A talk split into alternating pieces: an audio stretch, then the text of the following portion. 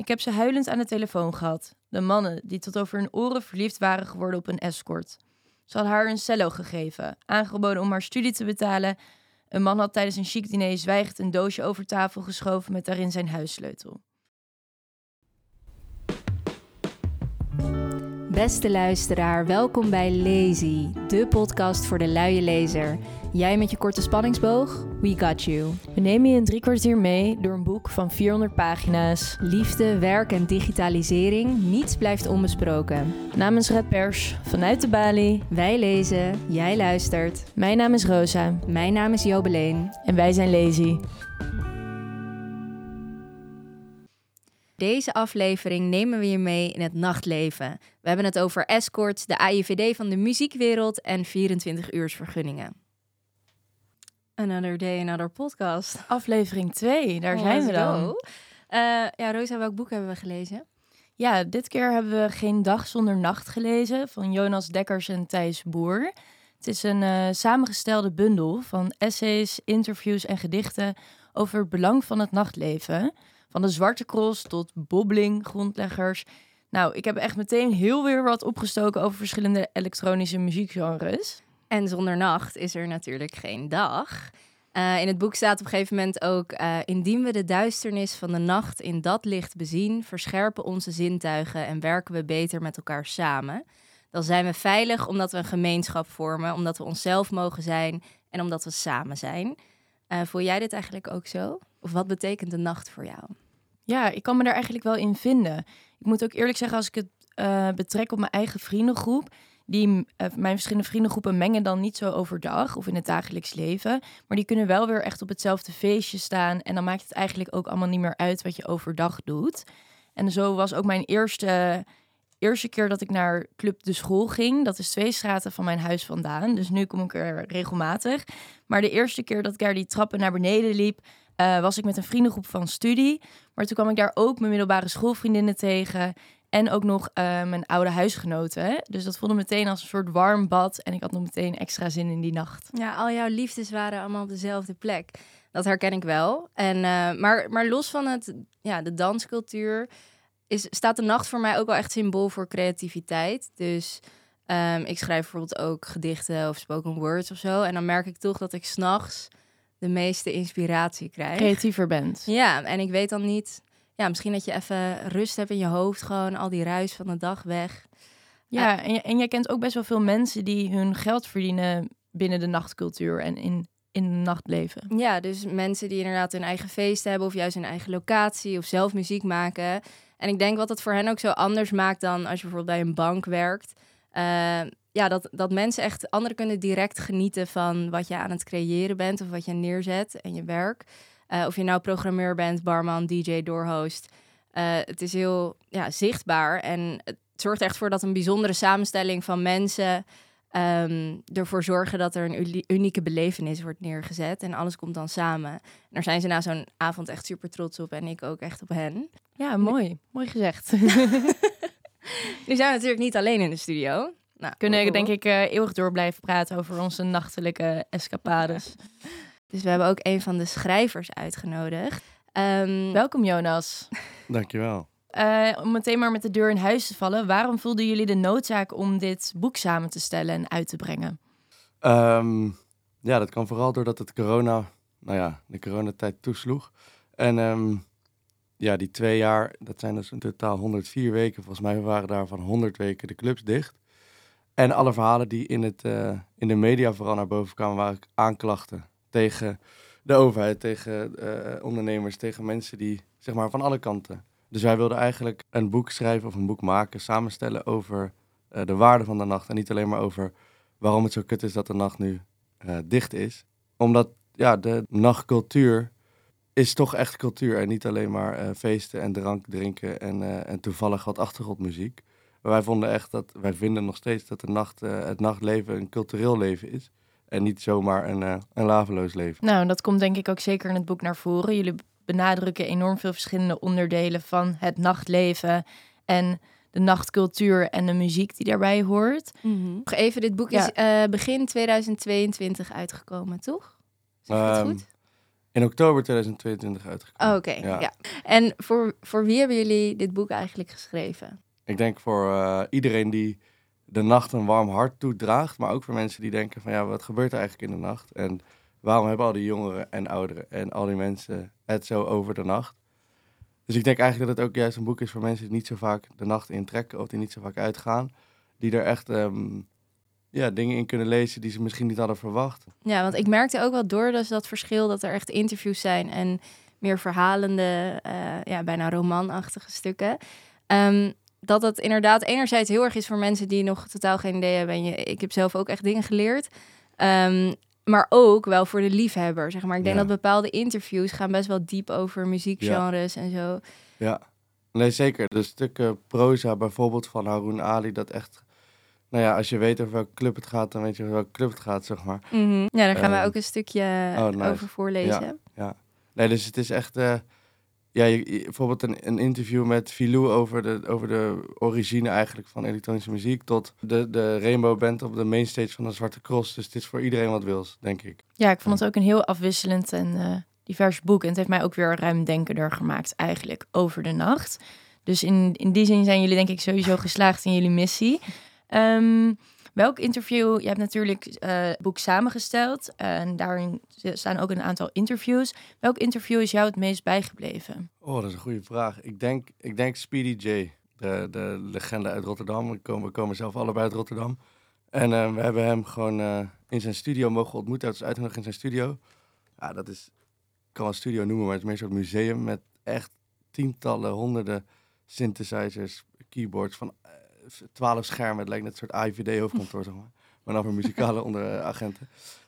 Het is gewoon, ja, dat was zo bijzonder, omdat hij heeft zijn studio echt ingericht als ook een plek waar je als jonge muzikant naartoe kan en je thuis zal voelen, hopelijk. Hij heeft daar een soort daybedden neergelegd. Hij heeft er kussens en wierook en kaarsen en gedimde lichten. Dus het was gewoon een hele eer om...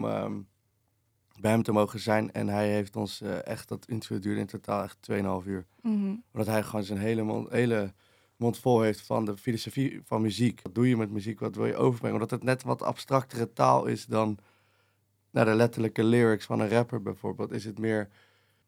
Denken ze echt volgens mij iets meer na over... ik weet niet meer, maar in ieder geval... Zij denken heel erg veel na over de taal die muziek is. Ja, hij beschrijft dat volgens mij ook best wel goed. Dat als je samenwerkt met anderen, je gaat gewoon samen zitten, je voelt elkaar aan en het begint. Het maakt zichzelf precies. En je gaat het gewoon voelen. Ja. En ook inderdaad dat het voor elke luisteraar weer iets anders betekent. Hij zegt inderdaad ook, muziek maken is niets meer dan jouw interpretatie in je eigen handschrift en jouw versie van de werkelijkheid. Dat vond ik ook wel interessant, dat het heel erg gaat inderdaad over je eigen gevoel en beleving bij muziek. Wat maakt het nou juist dat je tijdens de nacht meer vrij zou kunnen zijn... ten opzichte van de tijd gedurende de dag? Ik denk dat het... in ieder geval om te beginnen... een van de redenen waarom Thijs en ik... toen wij dat boek gingen samenstellen... bedachten van we gaan het niet zelf schrijven... maar we laten mensen het boek maken eigenlijk... is omdat de nacht een hele eclectische plek is... waar mensen vanuit allerlei achtergronden... zowel etnisch, cultureel als qua opleiding, whatever, bij elkaar kunnen komen. En als 7 vinkjes mannen, die wij zijn, Thijs niet, die heeft wat minder vinkjes, wilden wij dat verhaal over de veiligheid en het uiten en de identiteit en de expressie van jezelf laten vertellen door anderen. Maar wat ik van hun heb geleerd, is dat je volgens mij, omdat het in de nacht donker is, omdat het in de nacht iedereen... Een bepaalde mate van ontlading opzoekt... dat je gewoon wat makkelijker geaccepteerd wordt in het nachtleven... ongeacht wie je bent, wat je doet... waar je bent geweest, waar je naartoe gaat. Ik denk dat er gewoon minder ogen op je zijn gericht... die echt kunnen veroordelen. Omdat in de nacht komt iedereen bij elkaar... die misschien overdag ook wat meer aan de randen van de maatschappij leven. En daar bedoel ik niet mee op een negatieve manier... maar juist op een positieve manier van de mensen die wat buiten de norm vallen. Denk je dat het voor die mensen dan ook extra belangrijk is... dat ze de nacht hebben? Dat denk ik wel. Ik denk dat we tijdens corona hebben gezien dat veel jongeren die zichzelf... maar jongeren hebben natuurlijk, zijn er volop in het proces van zichzelf ontwikkelen... zelfontplooiing, uitzoeken wie ze zijn, wie ze willen zijn. En dat die 2 jaar tijdens corona echt wel heeft ingehakt... dat ze dat... misschien eigenlijk alleen maar op een kamer of op online konden doen en niet meer in het nachtleven. Ja, het ging in het boek ook wel over hoe mensen van kleur zich vaak vrijer voelen in de nacht. Zelf heb ik Aziatische roots ook. Dat de nacht is ook weer zo'n moment dat veel mensen heel dronken zijn en zomaar dingen eruit flappen. En dat je toch ook weer vaak de comments krijgt van... dat er geen filter meer op zit in de nacht. Dus dat je... na wat alcohol en dat je dan misschien juist meer... comments die ook niet altijd positief uitpakken.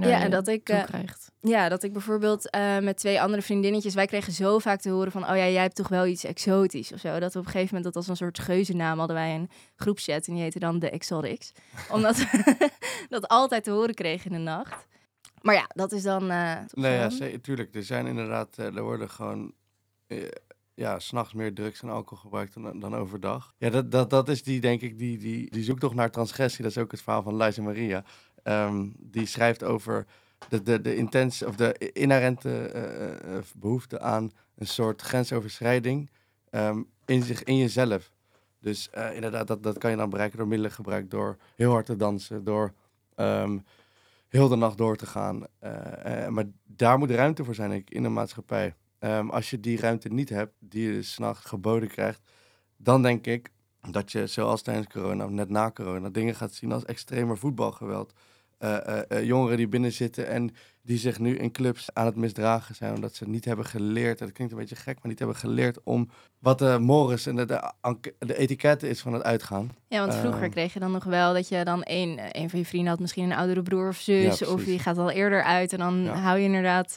hou je elkaar meer in de gaten, soort sociale controle, hè? Hoe gedraag je in het nachtleven? Ja.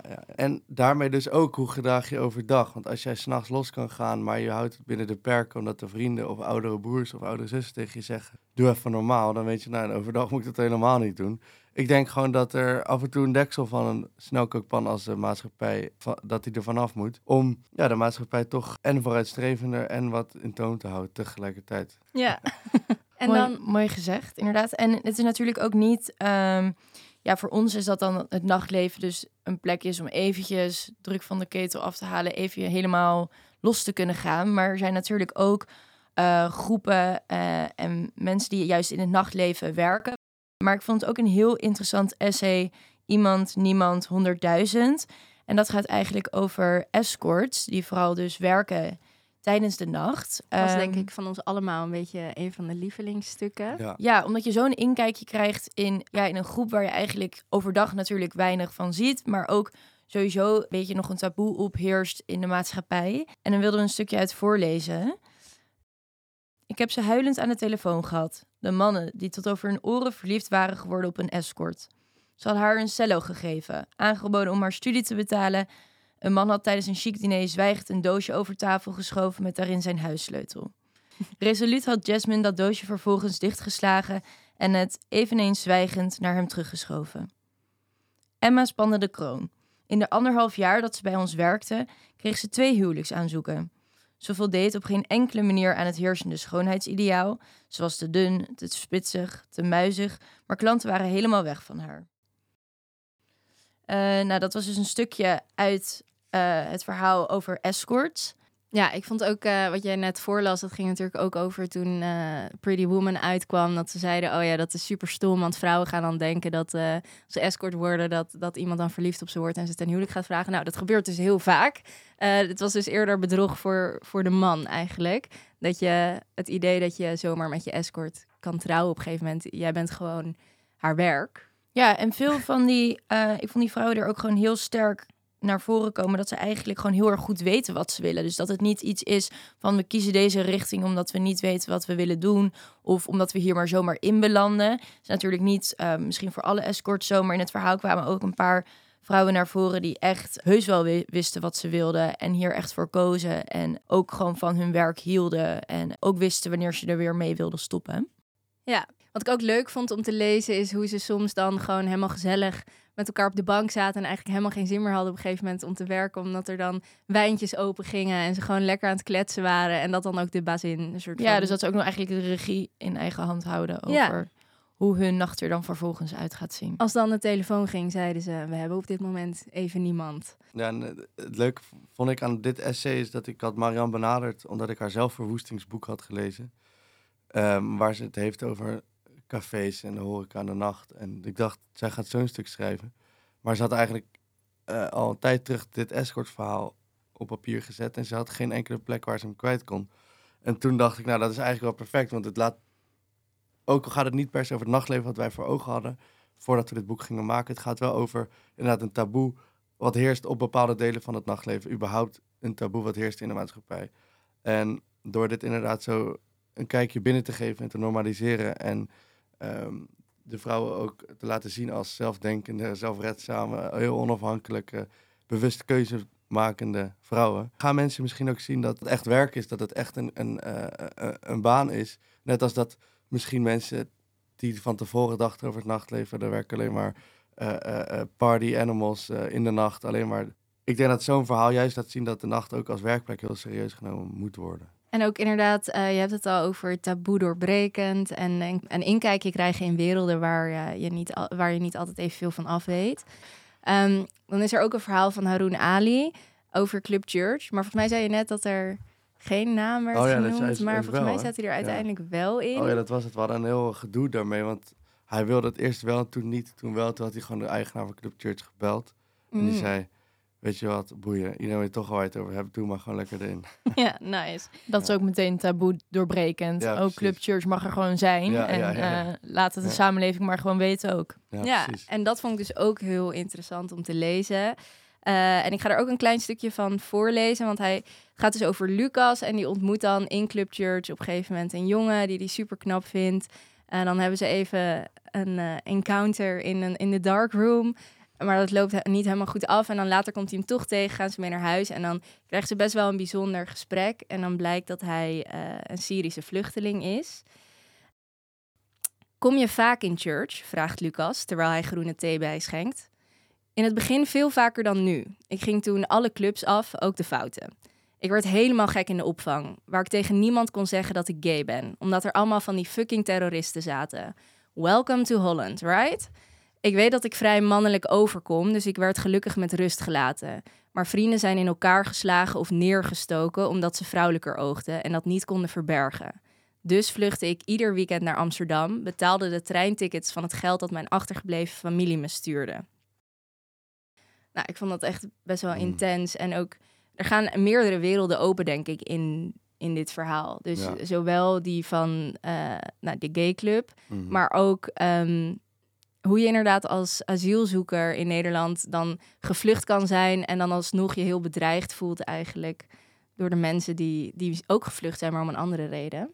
Ja, precies. Ja, het is in het nachtleven, niemand in het nachtleven is hetzelfde, net als dat niemand die vlucht voor oorlog of voor waar je dan ook voor vlucht hetzelfde is. En ik denk dat zo'n verhaal ook kan bijdragen aan hoe we dat soort fenomenen in de maatschappij duiden en zien. Hoe je een tsunami aan vluchtelingen, hoe dat geframed wordt, dat je daar ook de individualisme, de mensen erin, ertussenin, ook erkent als individuen op zich en niet als als een waterval van problematiek die naar Nederland trekt. Net als dat in de nachtclub zelf, daar zitten echt wel een paar gasten tussen, vaak gasten met alle respect, die zich helemaal laveloos zuipen en meisjes lastigvallen. Maar het grootste deel is mens en wil zichzelf ontwikkelen en uiten en identiteit met elkaar ontdekken en gewoon een fijne tijd hebben. Ja, ja, wat je ook zegt, die stroom vluchtelingen, die worden eigenlijk letterlijk op één hoop gegooid. En dan ook in de zin van dat we soms inderdaad met 10 mensen in één appartementje zitten of zo. En dan denk je er inderdaad misschien niet altijd aan hoeveel verschillen er nog onderling tussen al die vluchtelingen zitten. Ja, precies. En het feit dat de man over wie dit boek gaat, of dat verhaal gaat van Haroon, elk weekend naar Amsterdam kan vluchten. Want dat klinkt misschien heel vervelend, maar hij bedoelt daar vooral mee het uitgaansleven in vluchten en zichzelf vinden daar. En zichzelf mogen uiten daar. En dat vind ik wel mooi dat de stad als Amsterdam, dat mensen die behoefte voelen, de stad als Rotterdam en Groningen en overal in Nederland eigenlijk, denk ik. Maar in Amsterdam misschien nogal meer dan de rest van Nederland. Dat je daar echt in kan vluchten en echt een veilige haven kan vinden in het nachtleven. Want dan kom je uit Syrië en dan denk je, Nederland is een veilige haven. Maar eigenlijk is het Club Church dat een veilige haven is en niet Ter Apel bij zo'n sprake. Ja, dat is mooi om zo'n persoonlijke beleving van hem te lezen eigenlijk. En dan ook weer het verschil te zien tussen dus wat zelfs in Amsterdam de nacht, het verschil is tussen de nacht en de dag. Mm-hmm. Ja. Maar nog één ding daarover, want inderdaad een soort veilige haven. Maar hij waarschuwt ook enigszins dat hij dus, omdat we vaak zo onwetend zijn of zo, dat hij dan van, hij noemt het rich white gaze, toch weer heel veel drugs toegeschoven krijgt. En daarmee ook weer bijna zichzelf verliest in die veilige haven. Ja, nee, daarom. Je moet denk ik mensen om je heen proberen te verzamelen die echt jou zien als een geliefde die je dichtbij bij je wil hebben en dan ook elkaar wijzen op als het te ver gaat. Ik denk dat het ook een verantwoordelijkheid ligt bij elkaar om elkaar in de gaten te houden. En dan een ander fenomeen waar ik nog nooit geweest ben, maar waar ik nu misschien toch wel graag heen wil. Zwarte Cross. Zwarte Cross. Ja, dat is toch echt, dat is helemaal levend gaan spreken, ook in mijn beleving. Had natuurlijk nogal een imago, of bij mij in ieder geval, kom uit Amsterdam, dus dan is het toch een beetje het festival of het feest van de Achterhoek van meer het platteland. Ja. Maar ik vond het inderdaad een heel mooi verhaal eigenlijk over dat het meer is dan dat. En dat zij bieden natuurlijk ook een platform aan upcoming bands en groepen die op misschien meer mainstream festivals zoals Lowlands misschien niet een kans krijgen. Ja. Wat ik ook heel leuk vond is dan op een gegeven moment beschrijft projectleider Pieter Holkenberg van Zwarte Cross dat zij de Rainbow Band hadden uitgenodigd en daar zitten bandleden in met een beperking en dat zij toen op de main stage primetime zijn neergezet en dat er dus 65.000 toeschouwers met hen aan het meegenieten waren en dat eigenlijk dat voor iedereen zo'n leuke ervaring was en ook super uniek en dat gebeurt niet zomaar op elk festival. Ja, nee, dat is... het was ook zelfs een mystery guest, zeg maar. De mystery artist die zou gaan optreden op de primetime op zondag, laatste avond, gekhuis, om volgens mij 20:30. Dus 67.000 mensen stromen naar dat veld en denken, er komt de grootste artiest ever. En dan is het gewoon letterlijk de Rainbow Band uit het dorp ernaast. Super sick. Ja, want volgens mij was het dan... Dat staat ook in het artikel volgens mij, of in het interview, maar de Pieter of een van de mannen van de organisatie die kende dan weer de dirigent kende die en dat staat samen te verzorgen zijn met zijn oma volgens mij als ik het goed heb en dat tekent wel de Zwarte Cross. Het is het grootste festival van Nederland by far. En dan gewoon zoiets doen, dat kan alleen daar denk ik. Ben je er zelf geweest? Ik ben er zelf nog niet geweest, nee, maar staat nog op de wishlist. Nieuwe talenten ontdekken. Ja, precies. En wat ik ook grappig vind daaraan is dat we... Inderdaad, het is het festival van de Achterhoek. Dat willen ze zelf ook heel graag zijn. Maar de Achterhoek is gewoon heel groot. Mm-hmm. En ze zijn ook het grootste theaterfestival van Nederland. Ja, dat en de grote motocross, grootste muziek. Dus het is echt wel een icoon in de Nederlandse festivalwereld. Het is groter dan Oerol ook. Ja. Ik vond het ook wel gewoon mooi. En dat siert misschien ook die Pieter Holkenburg. Dat hij dan dus niet meegaat met de mainstream stroom van opkomende artiesten in België, Duitsland, de UK. Maar dat hij inderdaad gewoon een bejaardencentrum binnen is gelopen. Dus in het dorp daarnaast. En toen dus deze band eigenlijk in een oefenzaaltje tegenkwam. En daarna ging luisteren en ze vervolgens heeft uitgenodigd. Ja. En hij zegt ook op een gegeven moment, zegt hij, je volgende uitspraak zullen we niet snel vergeten. En dat is, je kan toch een dvd'tje opzetten? Ja, precies. Waar verwijst hij naar? Ja, hij verwijst dan naar meneer De Jonge. Die over het sluiten van de gehele culturele sector eigenlijk... dat toch wel wat barinerend afdeed als je kan toch een dvd'tje opzetten. Nou ja, ik denk dat iedereen die in de culturele sector werkt dan daarvan sterft van binnen. Ja, die kreeg een steek in zijn hart. Ja. En in het boek staat ook een essay van Marlijn Polman. Daarin beschrijft hij eigenlijk 3 aspecten van de nachtcultuur. Dus de ambtelijke kant, gemeenteambtenaren, politici. De professionele kant, iedereen die zijn geld verdient. En de liefhebbers, iedereen die tussen 8 uur 's avonds en 8 uur 's ochtends deelneemt aan activiteiten. Hoe verhouden die groepen zich tot elkaar? Of welke spanningen zijn er? Ik denk dat de politici, de ambtenaren, de ambtenarij, de beleidsmatige kant toch vaak wat achterloopt bij wat de bezoekers en de werknemers natuurlijk willen. Ik denk dat gemeentelijke ambtenaren en... Want dat is het ding, in het Nederlandse nachtleven wordt voornamelijk beleidsmatig ingedeeld en ingericht op gemeentelijk niveau. En dat zorgt gewoon voor hele grote verschillen tussen steden. Heb je het idee dat dus dan ook op gemeentelijk niveau elke gemeenteambtenaar, politici of nachtburgemeester, hebben we het zo meteen nog over, dan apart zeg maar het wiel probeert uit te vinden en apart beleid maakt en daar eigenlijk dus niet dat samen doet? Dat denk ik wel, ja. En wat een groot probleem is in heel veel gemeentes, eigenlijk elke gemeente, valt de nachtcultuur onder horeca. Dus het is gewoon hetzelfde als een lunchroom, maar dan 's nachts. Mm. Terwijl het is natuurlijk nachtcultuur. Als je het beschouwt als nachtcultuur, dan moet je er heel ander beleid voor maken. Dan kan je subsidies, stromen gaan aanleggen. Dan kan je langdurigere projecten, dan kan je betere spots in de stad aan nachtcultuur verbinden. Wat nu is nachtcultuur... Het verschil tussen nachthoreca en nachtcultuur is volgens mij dat horeca is... Je gaat naar een café toe en daar ga je drinken en er staat muziek op als achtergrond. Mm-hmm. Nachtcultuur is eigenlijk de andere kant op. Je gaat naar een nachtculturele onderneming en daar ga je naartoe voor de DJ, voor de muziek, voor de performance, voor alles wat je kan verzinnen wat in het culturele plaatje past. En daarbij drink je misschien een drankje. Dat hoeft niet per se natuurlijk, of je neemt een pilletje of whatever, maar je gaat in principe voor de culturele act die er is. Dus dat moet ook als volwaardig worden beschouwd. Ja, net zoals dat je overdag naar een museum toe zou gaan. Ja, exact. In Berlijn is dat recentelijk doorgevoerd. Dat, nou niet heel recentelijk, vorig jaar of 2 jaar geleden... dat nachtclubs dezelfde culturele status hebben als operahuizen, musea en theaters. Dus dat heeft gewoon heel veel effect op de subsidiestromen... waardoor clubs kunnen blijven bestaan. Juist ook in coronatijd of tijden wanneer...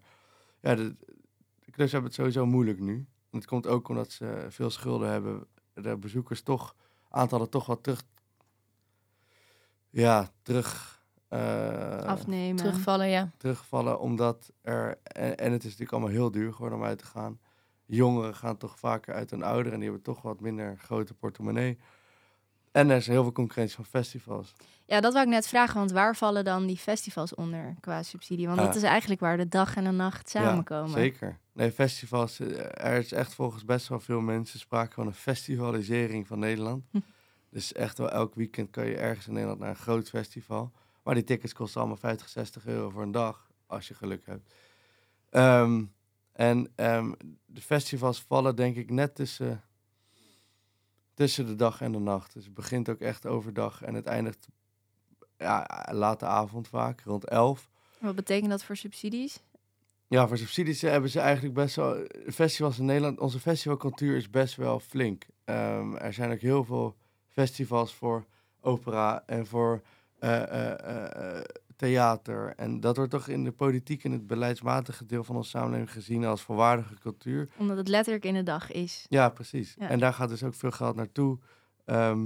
Je ziet daarom dat veel clubs een zomerstop doen, omdat er gewoon te veel festivals zijn. Ja, dus dat zorgt eigenlijk ook weer tussen spanning binnen dus dan de muziek en de evenementensector. Dus eigenlijk een spanning tussen festivals en het nachtleven. Je wilt eigenlijk dat het soort van hand in hand complementair is aan elkaar, maar eigenlijk creëert dat ook dus weer een spanning tussen die twee. Ja, precies. Nee, we hadden echt wel... we hebben ook nog heel even nagedacht of we wel festivals erbij wilden gaan doen. Vooral in het interview voor mij persoonlijk met Eurosonic Noorderslag Groningen kwam het heel duidelijk naar voren dat het echt een andere sector is. Ook bijna een beetje elitair misschien. Ja. En er is best wel veel speel over natuurlijk. DJ's beginnen vaak in clubs, in de kelder van een of andere... bijvoorbeeld de school of Poing in Rotterdam. En die breken dan door. En die gaan dan op de grote festivals staan. Maar uiteindelijk is het wel een hele andere sector, denk ik, dan de clubs en het nachtleven. Ja. Wat zou dan als we het weer even betrekken op die driehoek, waar dus ook dan de politiek en het beleid een rol in speelt. Wat zou dus dan nog kunnen gebeuren vanuit de politiek om dus eigenlijk de underdog, namelijk die nachtclubs en het nachtleven, dan toch een handje te helpen? Ik denk dat de eerste stap is bijna een soort mentale stap, namelijk naar het zien van het nachtleven als nachtcultuur en niet als nachthoreca. En daar gewoon een duidelijk onderscheid in maken. En dan gewoon echt de daadkracht uitspreken, de wens uitspreken, de droom uitspreken, dat je als gemeente echt iets wil gaan doen voor het nachtleven. Onderzoek laten doen naar het nachtleven en onderzoek inwinnen over waarom een bruisende, levendige stad veiliger is dan een donker steegje, zoals Mirik Milan in het boek zegt. Die zelf overigens met zijn onderzoekscollectief Vibe Lab over heel de wereld onderzoek doet naar het nachtleven. En ik denk dat het belangrijk is dat er op een andere manier ook ruimte wordt geboden aan ondernemers. Nu is het gewoon een nachtclub beginnen is gewoon heel onzeker. Het is vaak tijdelijk. De tofste plekken voor nachtclubs zijn natuurlijk ook tijdelijke plekken. Lege kantoorruimtes, leegstaande fabriekspanden, oude drukkerijen. Dat zijn uiteindelijk wel de sixte plekken om te feesten. En daar mag je vaak ook het hardst gaan. Garage Noord heeft volgens mij al echt 10 keer gehoord dat ze dicht moesten. Ja, maar die hebben dus recentelijk een verlenging gekregen van 3 jaar. En daarom zeg ik, Amsterdam is net wat anders dan de rest van Nederland. Die lopen ook echt al voor qua beleid op de rest van... Ja, ik wou namelijk ook al zeggen, de wethouder voor kunst en cultuur, Touria Meliani. Ik vond ook wel, nog niet zo lang geleden, werd dus ook aangekondigd dat er meer nachtclubs en culturele podia een 24-uursvergunning krijgen. Die dus dan buiten het centrum vallen. Dus niet die Lange Leidse Dwarsstraat horecagelegenheden, maar buiten het centrum... en daar zitten volgens mij 5 nieuwe clubs tussen ook. Dus dat laat dan toch wel ook weer zien... dat ze oog hebben voor het versterken van die nachtcultuur echt. Ja. Hoe kijk je naar deze ontwikkeling? En... Ja, nee, zeker. De Touria Meliani heeft een nachtvisie geschreven. En daarin wordt precies gedaan wat ik hoopte. Namelijk echt de wens uitgesproken van... wij willen dat de stad levendig wordt en ook teruggegeven wordt aan de Amsterdammer... In Rotterdam zien we dezelfde soort ontwikkeling. Het hele ambitieuze plan wat ze hadden is helaas wat afgezwakt.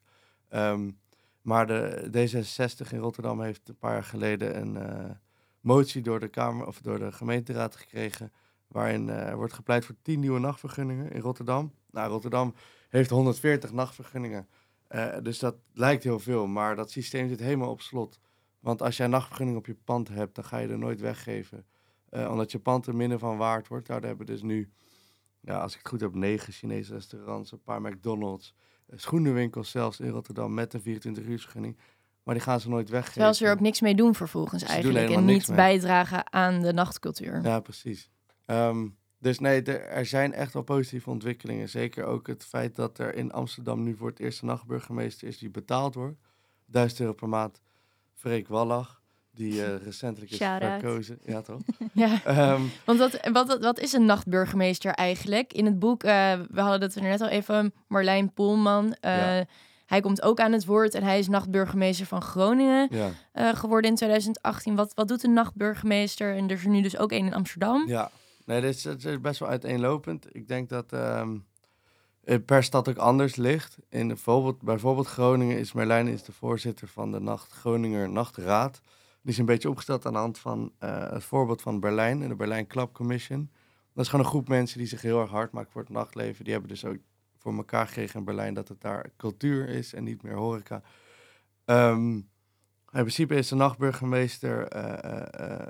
het concept, het idee is ontstaan met Jules Deelder in Rotterdam... Maar dat was gewoon een bekende Rotterdammer die altijd 's nachts door de straten struinde. Dus dat was meer symbolisch. En nu wordt het toch wel echt steeds meer een beleidsmatig serieuze job. Dus dat is misschien ook dan dus die mentale omslag... om dus echt het als een onderdeel van onze cultuursector te zien. Precies. Een soort culturele lobbyist is het eigenlijk. Eigenlijk wel, ja. En in Rotterdam, Thijs is voorzitter van de Nachtraad, de Nachtwacht... onafhankelijke Nachtraad in Rotterdam... die advies geeft, gevraagd, maar vaker ongevraagd. En in Rotterdam willen ze nu ook een officiële nachtburgemeester gaan instellen... of in ieder geval een nachtraad. Ik hoop dat Thijs het wordt, want hij heeft al heel veel ervaring ermee. Maar wat ik van hem meekrijg is dat het eigenlijk over van alles gaat. Het kan ook gaan over straatintimidatie 's nachts. Het kan ook gaan over metrolijnen die 's nachts vaker rijden. Het kan ook gaan over toiletgelegenheden voor vrouwen die er veel minder zijn dan voor mannen. Maar het zal voornamelijk gaan over het nachtleven, het nachtculturele leven.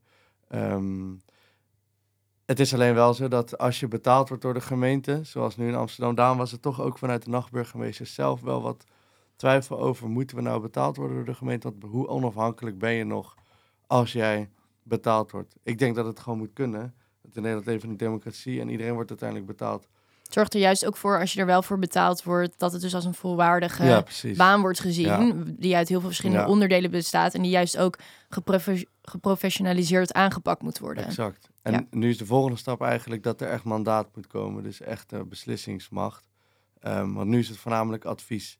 Het is een soort inderdaad cultureel lobbyisten. De tussenpersoon tussen de ondernemers, de bezoekers en die eerste groep. En dan zie je dat misschien beleidsmakers die toch minder met het nachtleven hebben of er verder vandaan staan, het dan vervolgens naast zich neerleggen, die adviezen. Ja.